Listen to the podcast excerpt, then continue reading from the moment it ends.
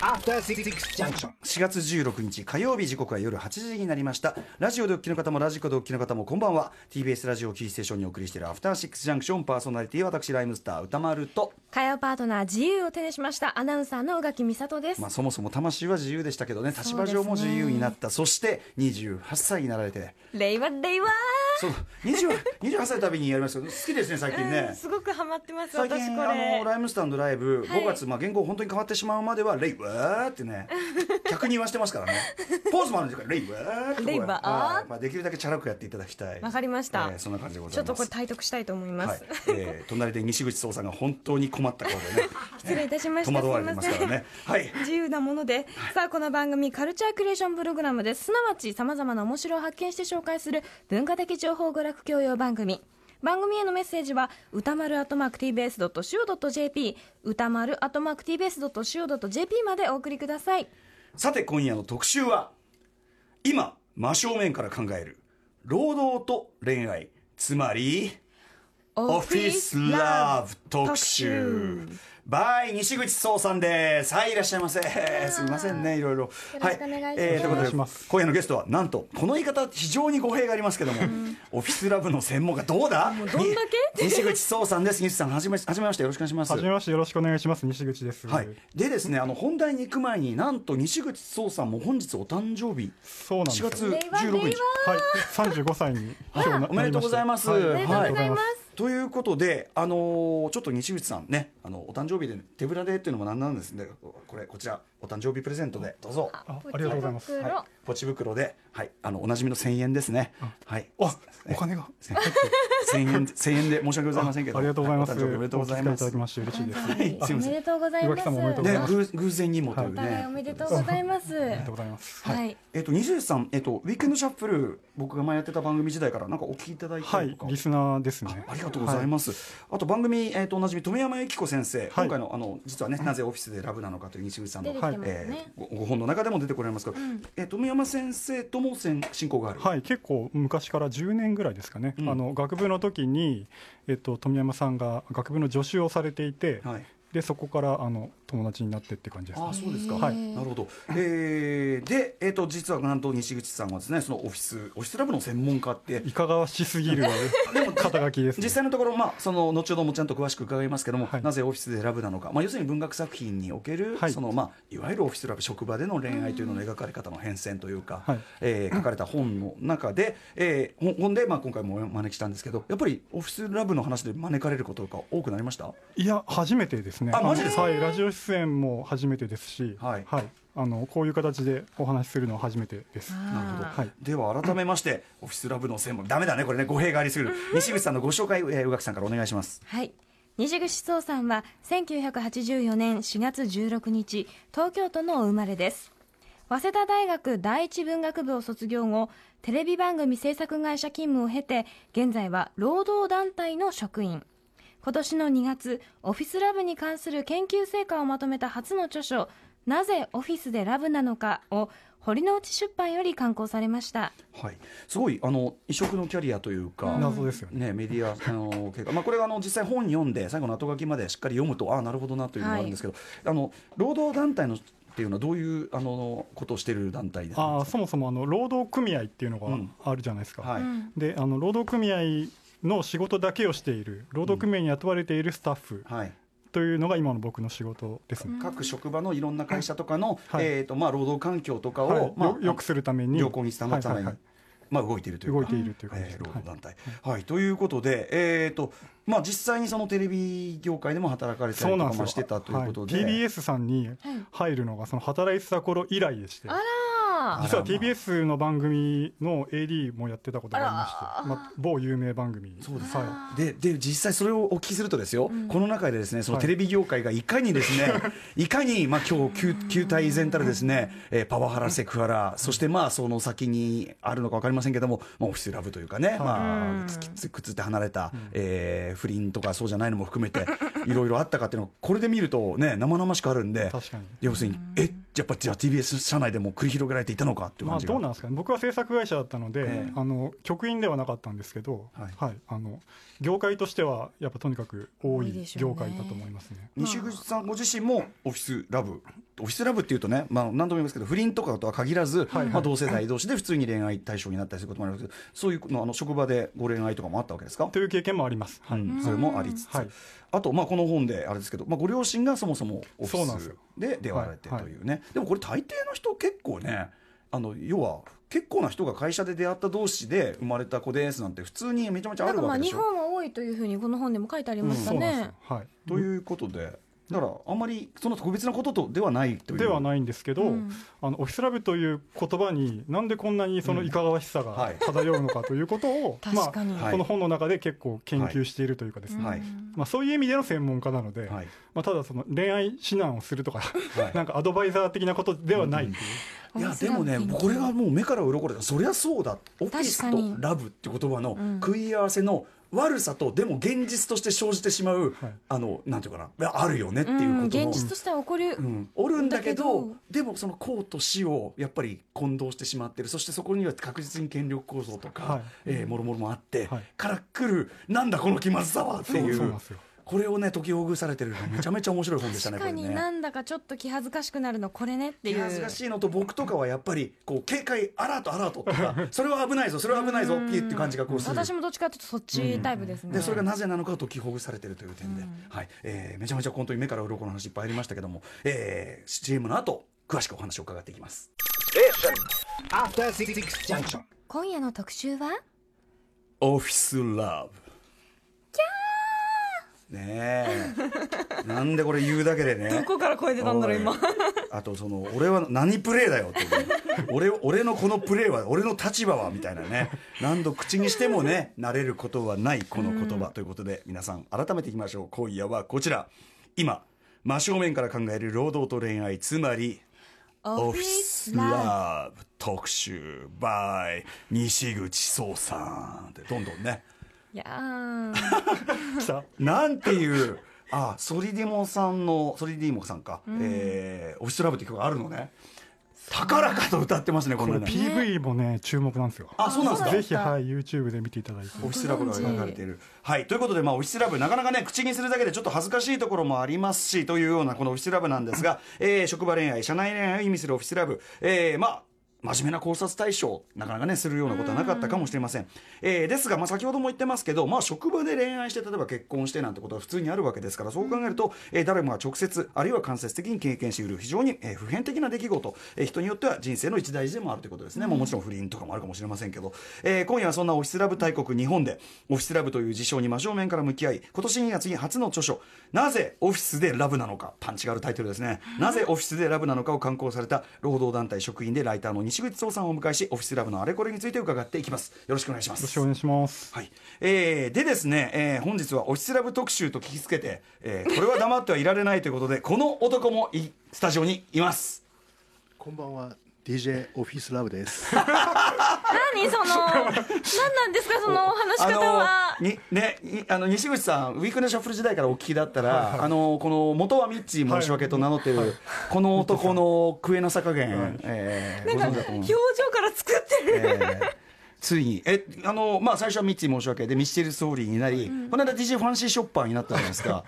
DJ オシオフィスラブですか今回はこれからはもう DJ オフィスラブ一本でやっていこうと思ってます。でも確かにあのオフィスラブさんは以前からそういうオフィスラブ的な楽曲得意としてましたよね。そうですね。オフィスソングの教祖とまで言われてます け ど。誰に？とまでどなたに？とまで言われている。ということで後ほどオフィスラブさんには一旦ねあのお休みいただいて後ほどオフィスラブさんの選曲に合わせて皆さんからのオフィスラブメールを読むという、はいはいえこういうくだりがありますので、はいそれまでちょっと選曲にはい専念していただいて。何のキャラクターなんでしょうか。さあということで、えー本題参りましょう。今夜のオフィスラブ特集は2部構成です。第1部はオフィスラブの定義や歴史の基礎、えーを西口さんから直々に学び、えーオフィスラブについて改めて考え味わう上でおすすめのオフィスラブ小説もしくはオフィスラブ作品というかね、えーをご紹介いただきます。そして第2部は DJ オフィスラブタイム。DJ オフィスラブさんの魅惑の選曲を楽しみながらリスナーの皆さんからいただいたオフィスラブについてのメールとともに。でもどの系統が来るかちょっと想像つかないですよね。楽しみですね、ね、不倫なのか、普通に健全なやつもあるでしょうしね。はいもう結婚しましたっていう方もいるでしょうしねあるでしょうし。現在進行形もあるかもしれませんしね。はいえー自由に語らっていきましょうという構成で参ります。では早速第1部。改めてオフィスラブって何ですか、はいということでまあまあなんていうのかな当たり前のようにオフィスラブオフィスラブって使ってますけど改めてオフィスラブということについて考察していく、えー、西口さん。まずなぜそのオフィスラブというところに注目されたんですか？えっと、そもそもウェブで連載していたものがありまして、はい。オフィスラブ小説論っていうあのタイトルで連載してたんですけど、だからあのオフィスラブについてあの仕事として来て考え始めたっていうところででいざ考え始めるとオフィスラブってあの専攻書っていうかですね、はい。あのさあの研究があんまりないん。分野だなって気づいて、えと同時にあのものすごい大規模に行われていることだっていうことも分かったんですよね。企業、まあ、要するに勤め人を主人公にしてて、うん。で恋愛が描かれてれば大なり小なりオフィスラブ的なこと描かれてますもんねおそらくね。そうなんですよね、だから作品にもたくさん描かれているんですけどそれが主題とはならないという、なんでやっていう感じ僕最初にやっぱりそのなぜオフィスで選ぶなのかこれ拝読しながら、あのまああの斉藤美奈子さんの妊娠小説だったじゃないですか。あ。あいう切り口。はいだなと、で、はい。あオフィスラブなるほど。でそれによって確かに時代の変遷もろに出るぞ。特にその女性の立ち位置とか相当出るんじゃないかってこれはなかなか。さすが歌丸さんでいすやいやいやいやとあんでもなのい。以前飲み会であの斉藤哲也さんとあのライフとかに出出られているライターでええ編集者の斉藤哲也さんに、はい。今度こういう本出すんですよって言ったらあ妊娠小説みたいだねって言われて、ううんうん。わインテリ怖いって思いました。いやいやいやいやいや。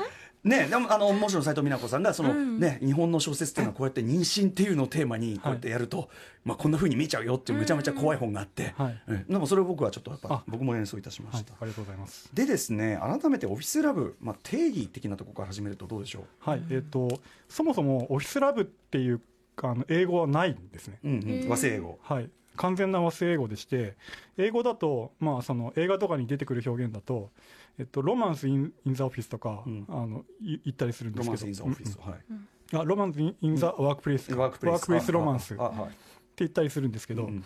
なのであの和製英語だと。で職場恋愛っていう日本語ありますよね、うん。はい。職場恋愛をあの置き換えたカタカナ語にしたのがオフィスラブだと。あなるほど、でなのであのあのオフィスといっても普通は事務所の意味なんですけど、うん。僕の本であの書いた定義としては、まあ、職場仕事を通じてうん。知り合って、まあ、恋愛するものは全部オフィスラブっていうふうにくくっていますね、はい。うんその連載始められてっておっしゃいますけどそのなぜオフィスラブは興味深いって思ったんですか、えっ、と そうですね。もともと僕恋愛映画とか恋愛小説がすごい好きでして、えでまあ割とその女の人が好むジャンルうん。一般的にはですね、はいなんですけど、まあ、僕もすごい大好きででもよよくよく考えてみたらあのなんていうんですかどういうふうに仕事をしながら、はい。あの恋愛しているかみたいな、ええ。うん働き方とその誰を好きになりどういうものに目指して物語が進んでいくかみたいなところに、うん。まあ、興味があるんだなっていうふうに気づい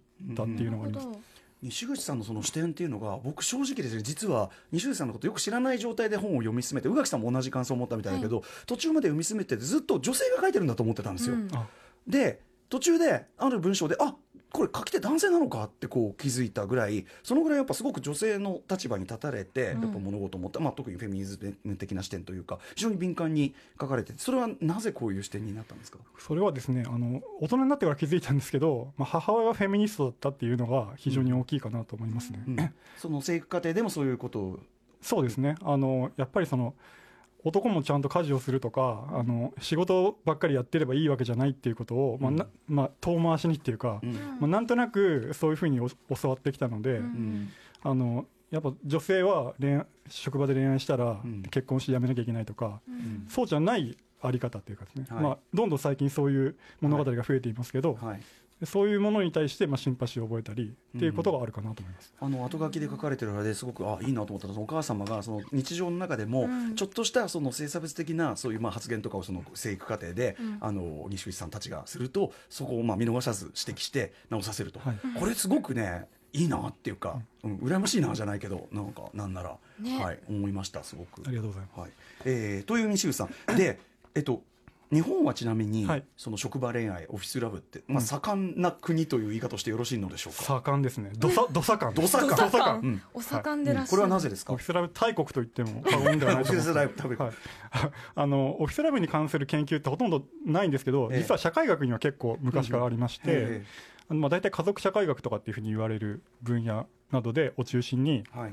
あの結婚するカップルがどういうふうに知り合っているかっていうのを調べた、まあはい。友達の紹介でとかあの街角でとか、はい。まあ、サークルでとか、うん。学校が一緒だったとか。はい。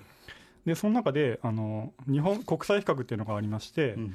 で日本はあの他の国ですねフランスとかアメリカとかはい。に比べると圧倒的に職場仕事で知り合ったっていうカップルが多いですねこれなぜだと思われます、これあのなぜかっていうのはよくわかんないんですけど、うん。あのやっぱりその一番オフィスラブがあの盛り上がったっていうか、はい。あのメジャーになった時期っていうのが、はい。大体60年代から70年代ぐらいっていうふうにうん。言われていまして、はい。でちょうどその高度経済成長期にあ、うん。当たっててですね、はい。まあ、割とその日本的な働き方のベースみたいな、ええ。まあ長時間労働だったり、うん。まあ、割とそのコミュニうんケーションを重視するうん。うん働き方ですね、社員旅行に行ったり、ええ。飲み会がたくさんあったりとかですね、だから割とその欧米に比べるとうん。講師の分離みたいのがはい。割と緩かったっていうこともあると思いますね、なんならもうその会社自体が疑似的な家族っていうあかそね。その中に組み込まれていくのが当然っていうか、はい。で、まあ、昔だったらその女子社員はなんかこうお嫁さん候補として入ってくるみたいなところも、うん。まあ、あった時代も当然あるでしょうし。でもしくはもうおむくさんを探しに入ってきました、まあ、それっちもあるでしょうし、ねそれが、まあ、あの半ば常識だった時代も当然うん一定期間あって、はそういうなるとやっぱり当然要するにその中で探すのが当然みたいなはいことになるっていう時代もあったわけですよね。まああったと思いますね。うん、そうなると社会構造変化していくとどんどんそこオフィスラブ大国もどんどんあんまりなくなってくるっていうのが流れではある。と普通は思うんですけど、うん。あの統計を見ますと、えっと、一応最新のものが2015年まであってでその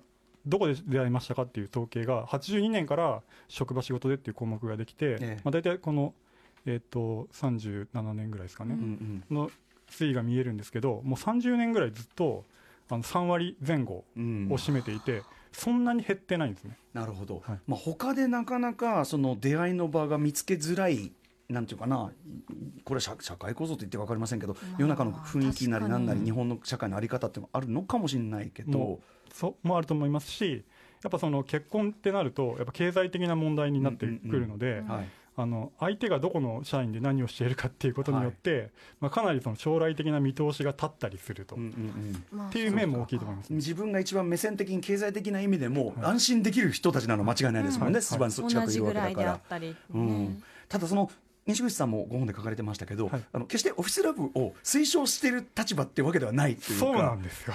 結構そそこは本当絶対言いたいなと思って今日来たんですけど、はい。ええ。はいあのもう推奨するまでもなく大規模に行われていることなので、あのむしろ注意点をうん。結構この本の中ではたくさん書いてい。てそここそがまさにオフィスラブっていう言葉がはらむその僕が口に出した途端に何かの気まずさを感じる 部分で、まあ、言葉の中にもうすでにオフィスコーとはい。ラブでその死の部分がもう完全にこう一体化してある、はいでなんかん？そん？それはん？いいのかな？許されていまあるの、うんみたいな。まあ怒ることもあるだろうけど、怒りうるだろうけどそれを無軌道にやるとん？問題ないかしら？みたいな、なんか多分その懸念なんでしょうね。だからオフィスラブって言葉を聞いた瞬間に怒り出す人も多分結構いるといてですね、うんうんうん。まあ、ツイッターとか見てると怒り出す、うん。あの僕のあの署名がそもそもうん。ふざけんなみたいなへ声もたまにあって、うんであの友達からあの読んだよっていうメールでも、うん。あのオフィスラブって聞いただけで不安になるとかですね、うんうんうん。やっぱあるんですよね、うん。うん。それはそのもうちょっとこう具体的に研ぎほぐしていくとなぜなんでしょうか？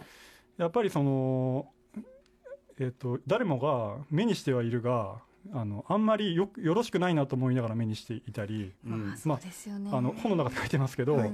一番悪い例っていうか、うん。あの嫌われる代表例の中には不倫とかですね、はい。浮気の温床になりやすいっていうのがまずある。あ、単純にそれもあるし、はい。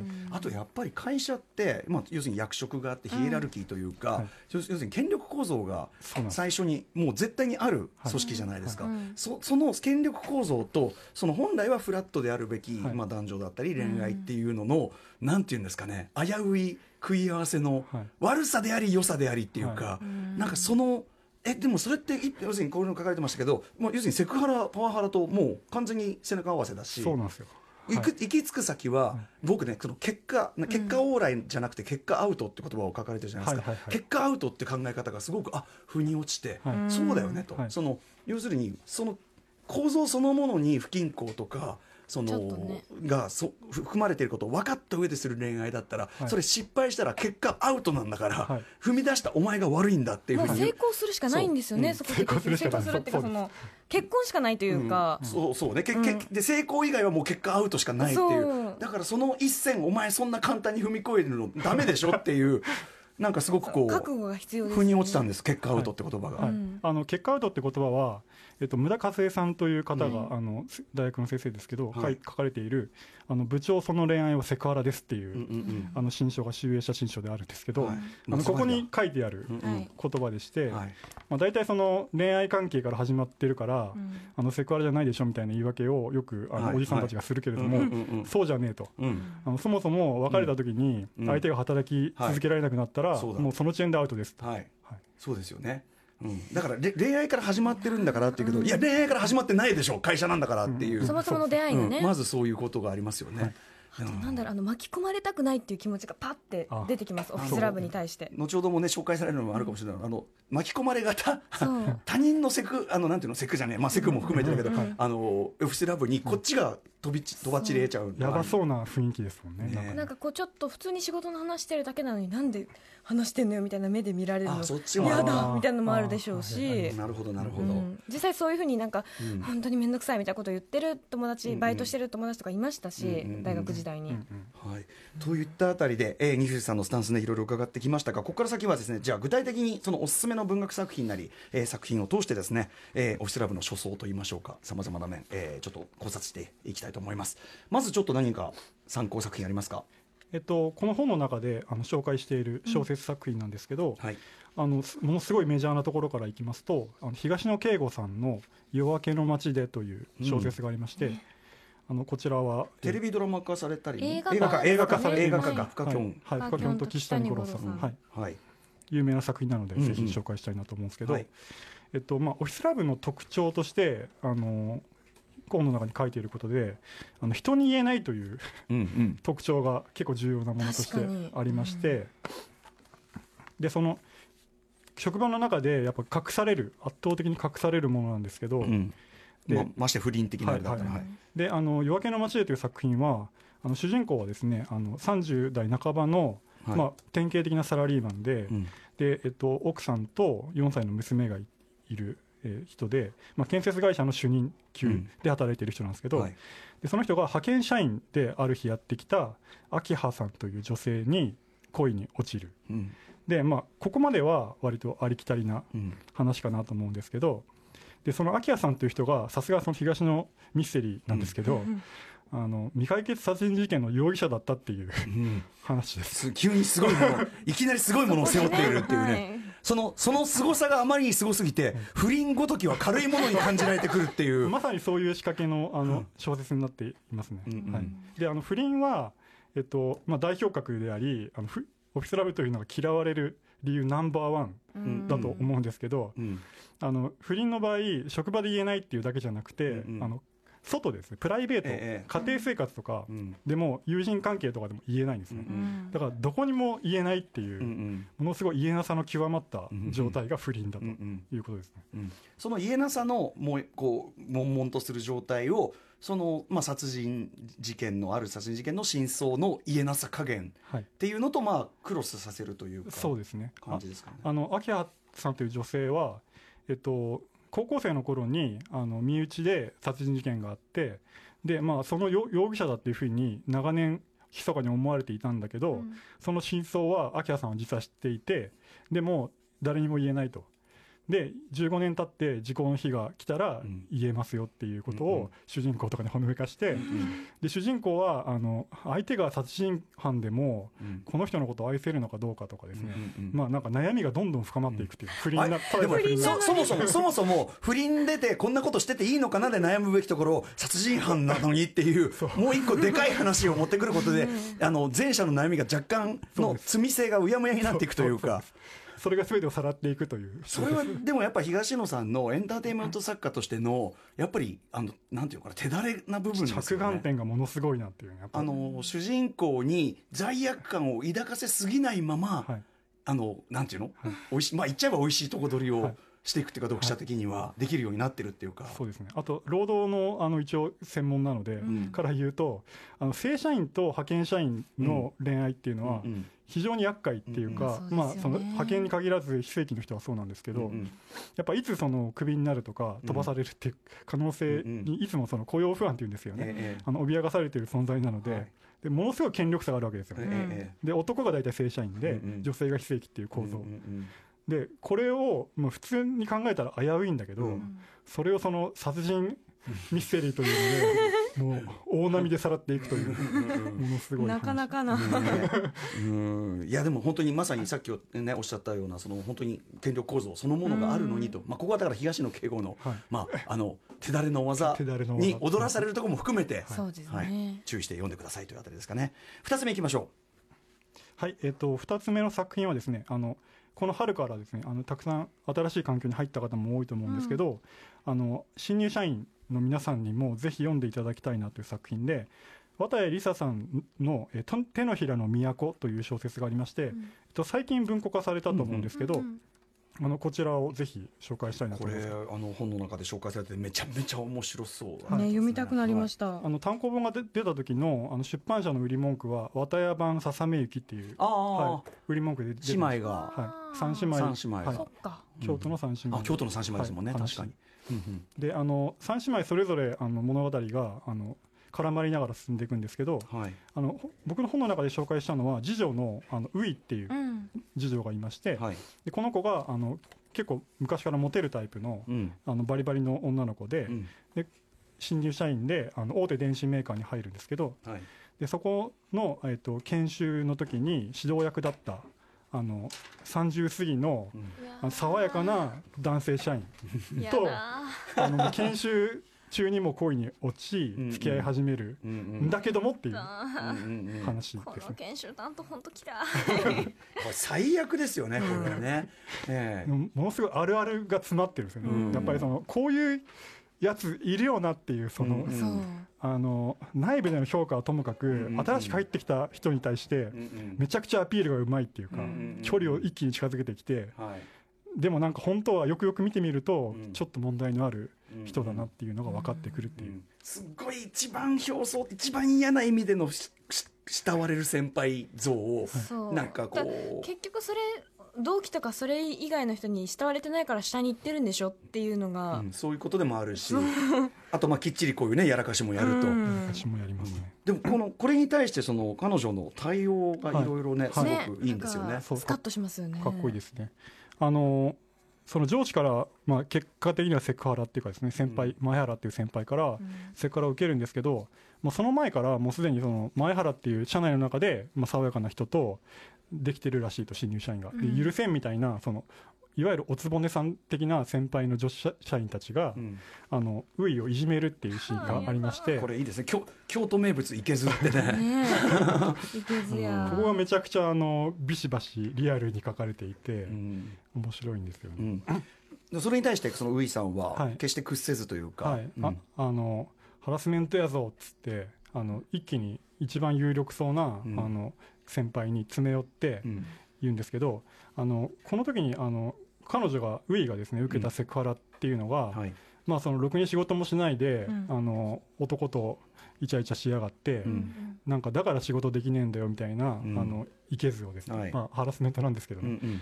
受けることに対して彼女は毅然とうん。それはハラスメントだぞっていうふうに指摘するっていうシーンがあって、うん。これ本当にそうでして、うん。あのセクハラってそもそもうん。あのあの人は外であの、うん。男とやりまくってるとかですね、うんそういうことをあの中傷されたっていうことをきっかけに、あの福岡福岡セクハラ裁判っていうのが、うん。あの一番最初の画期的な裁判として、セクハラってことは広まるきっかけになった、はい。はい。裁判があるんですけどそれもまさにそういう事案だったんですね。うんうんうん。なるほど。なのでだから彼女は当然の権利を当然の声の大きさではい。言うべき相手にバシッと言うっていうことをちゃんとやってるっていうか、これやっぱその先ほどおっしゃってたように今これからその新しい環境にいて、はいねちょっとこれでいいのかしらとか、このこの抑圧我慢した方が大安全なのかしらとか思ってる人にちょっとぜひみたいな、そうですね。あのそのところで、まあ、セクハラってそもそもこういうふうにあの問題化されてきましたよってこういうのが基準ですよっていうのを、まあ、本の中でも紹介しているので、うん。ぜひそこをチェックして、うん。あのこれから先何が起こっても大丈夫なように、うん。準備されるといいのかなと確かに。はい、思います。かましたれってね、ねすべての喧嘩は裁判でできる、総裁 総裁その辺も刺してもそんな死なんはい。うん。はい。とということで、えー、渡りささんの、えー、手のひらの都ご紹介いただきました。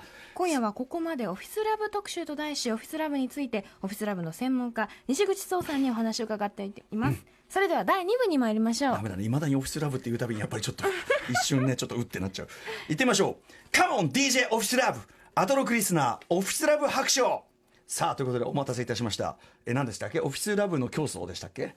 オフィスソングのオフィスソングの競争。はい。失礼いたしました。DJ オフィスラブさんによる選曲を聞きながらリスナーの皆さんの、まあ、オフィスラブ体験、えーはい。メッセージいただいてますので、まあ、それに関してまた西口さんのねいろいろコメントをいただきたいと。あ一曲目これ何ですか？これは。これは OL ソングの競争古地東子さんの「会えない夜」という。あなるほど。古市東子さんやはりね。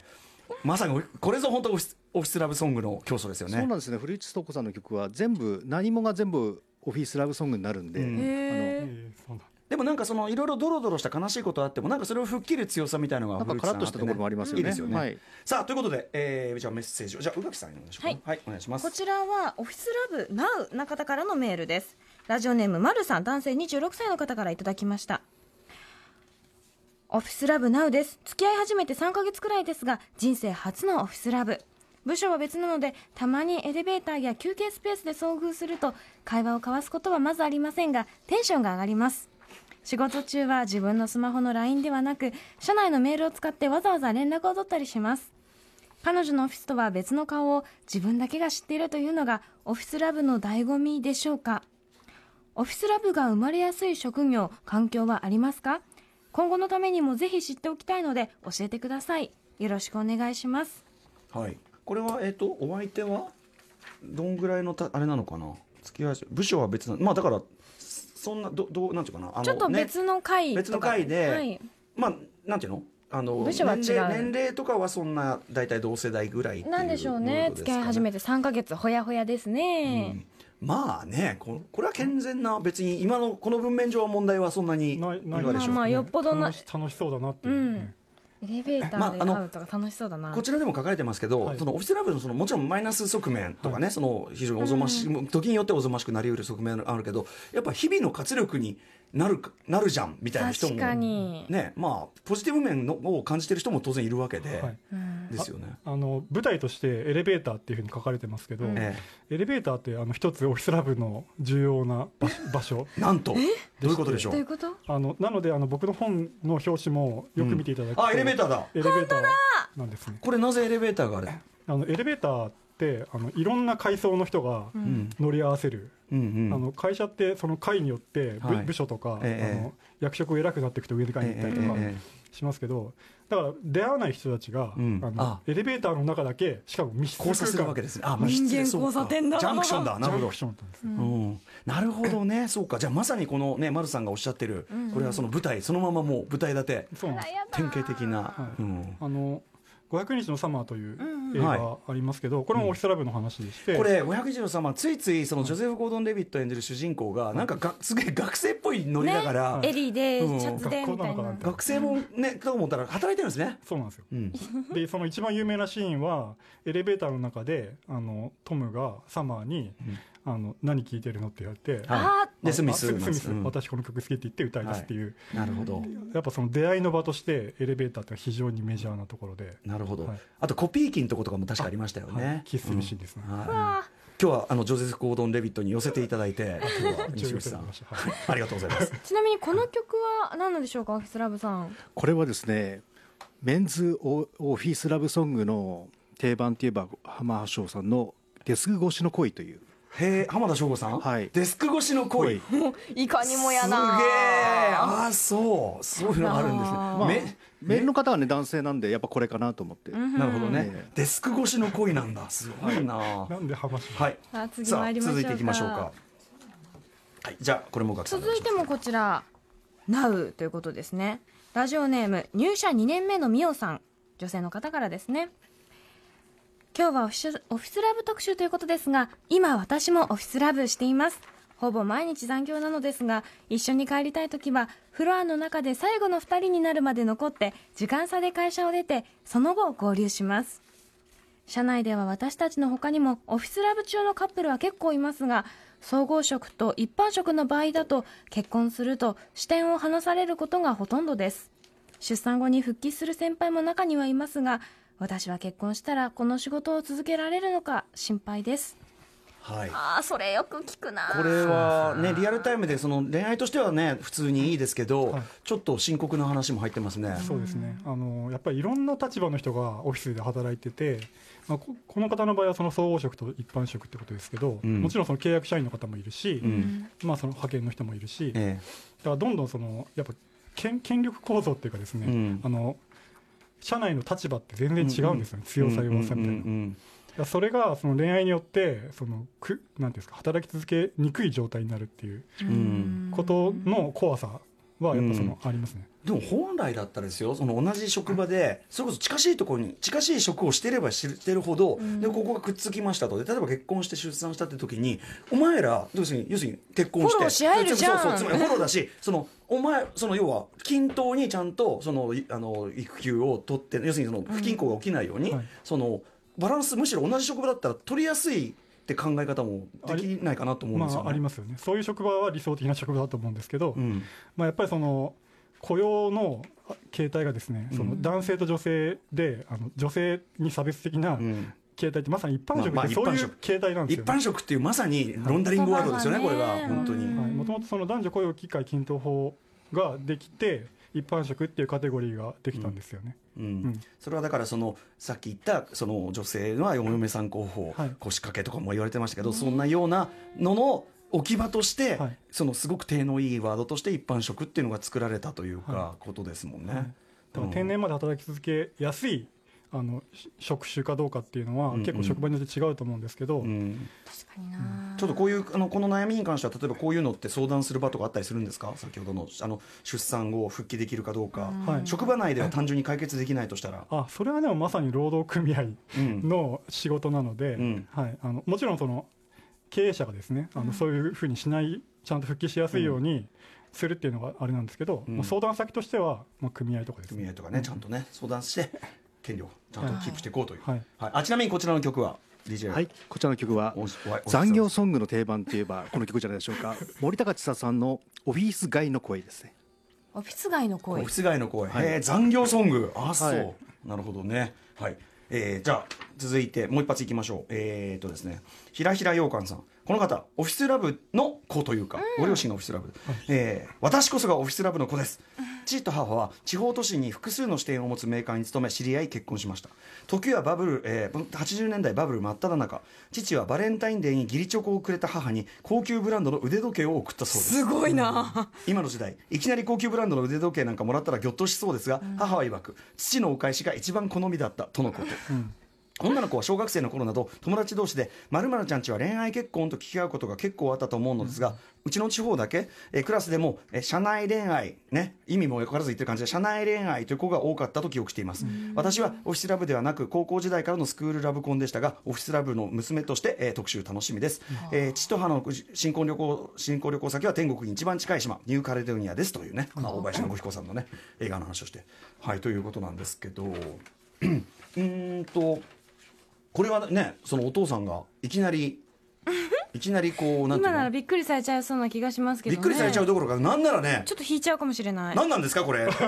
どういう意味ですかこれ？ってといねうかその受け取ったらなんか後からなんか言われるかもしれないです、なりかねないっていうのがあると思いますけどね、オフィスラブやっぱり多いですね年代的に大過労時代って感じですか？そうですね。あの僕も70年代後半に両親があの職場で知り合ってはい、でえっ、と僕次男なんですけど81年に長男生まれ84年に僕が生まれたので、あのまさにオフィスラブの子供なんですけど、まあ仲間だなっていう感じですね。でも当時はこのこちらのの、ね、地方あれかわかんないけどあのひらひらようかんさん。あの丸村ちゃんちは恋愛結婚ってことだからまだまだお見合い結婚とかそういうのが多かった時代っていうのはその前のにはさらにドーンってあるわけですしそうですね。ううん。ん、もっと前になるともうだから本当にそっか、うん、決められお見合いとかうん。決められて結婚する。会ったことない人と結婚するとかさ、さらにそうなると出てくるわけでっていうね、まあ変遷とともにね、しかも意外とスパン短いぜっていう、確かに。ここからここまでのスパン、みたいなのがしますよね。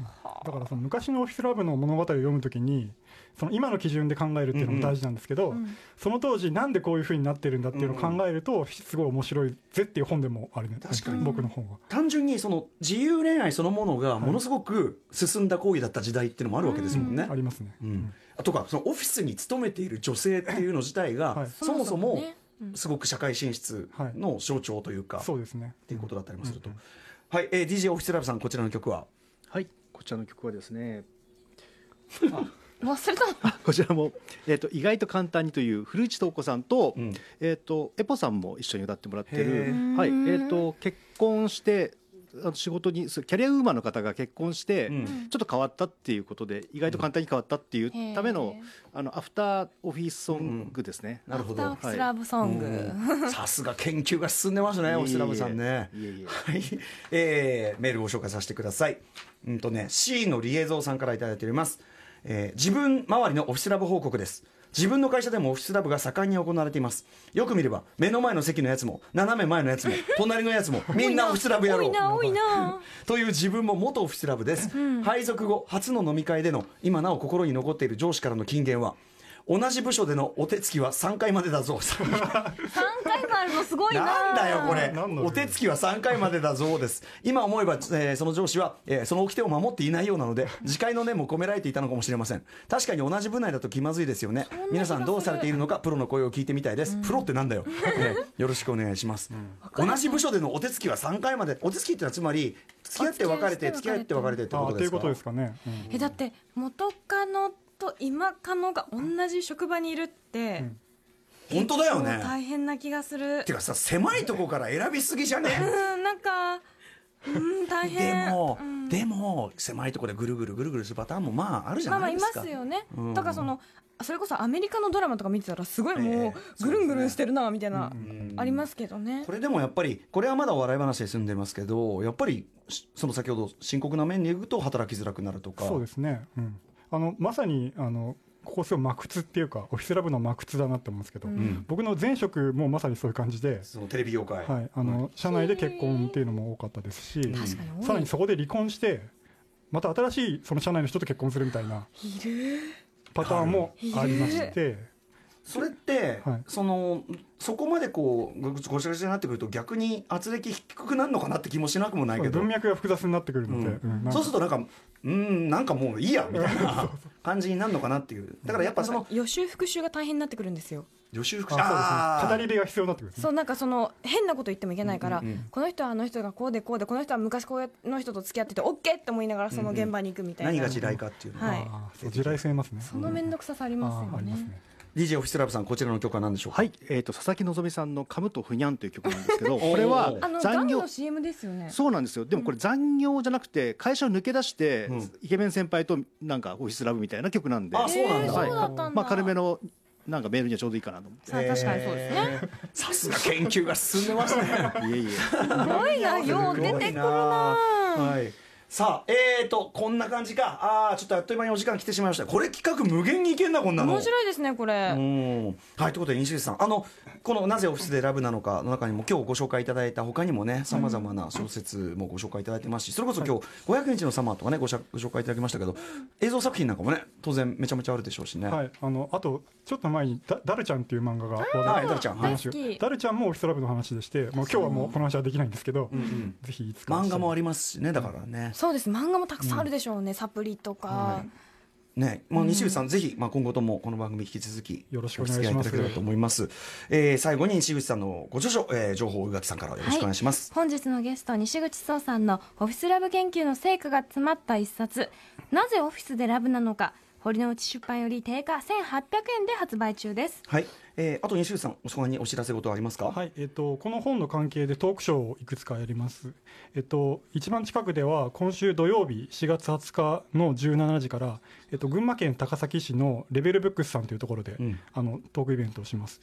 で、えっと、1か月後ですね。5月21日火曜日は下北沢の B&B、はい。で、えっと、男性のフェミニズムというのをテーマに、まあ、この本の観光イベントなんですけど、えっと、田中俊之さんという男性学の人と、河野慎太郎さんとトークイベントをします。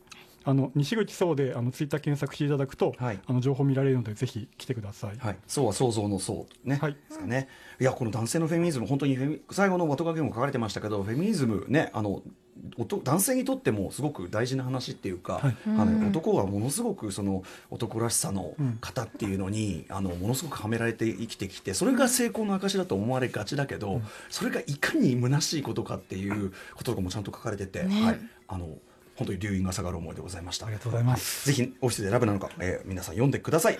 ということで、えー引き続きこの特集ね、特にはね、この切り口、はいいろいろ西口さんからもお話伺いたいと思いました。せっかくなのでこれこの曲あ、はこれ何？そうだ、オフィスラブさん。DJ オフィスラブさん最後に。はいミーシャの「眠れる夜は君のせい」ですこれはオフィスラブなんですか？これは完全にあのドラマのえーっとなんかすごいなんかなんかいいど いいドラマ？急にぼ、大和なでしこ。大和なでしこですよ。なんで最後だけそのぼんやりしてるんですか？さっきまであのちゃんとしてたのに。オフィスラブさんもありがとうございました。ありがとうごそしてざいます西口さんありがとうございましたありがとうござい。ました。明日水曜日の特集は女優松岡美優さんプレゼンツ真由さんはい真由さんプレゼンツモーニング娘。特集いやー、来本当に？たー、すごい。Station. After Six Junction.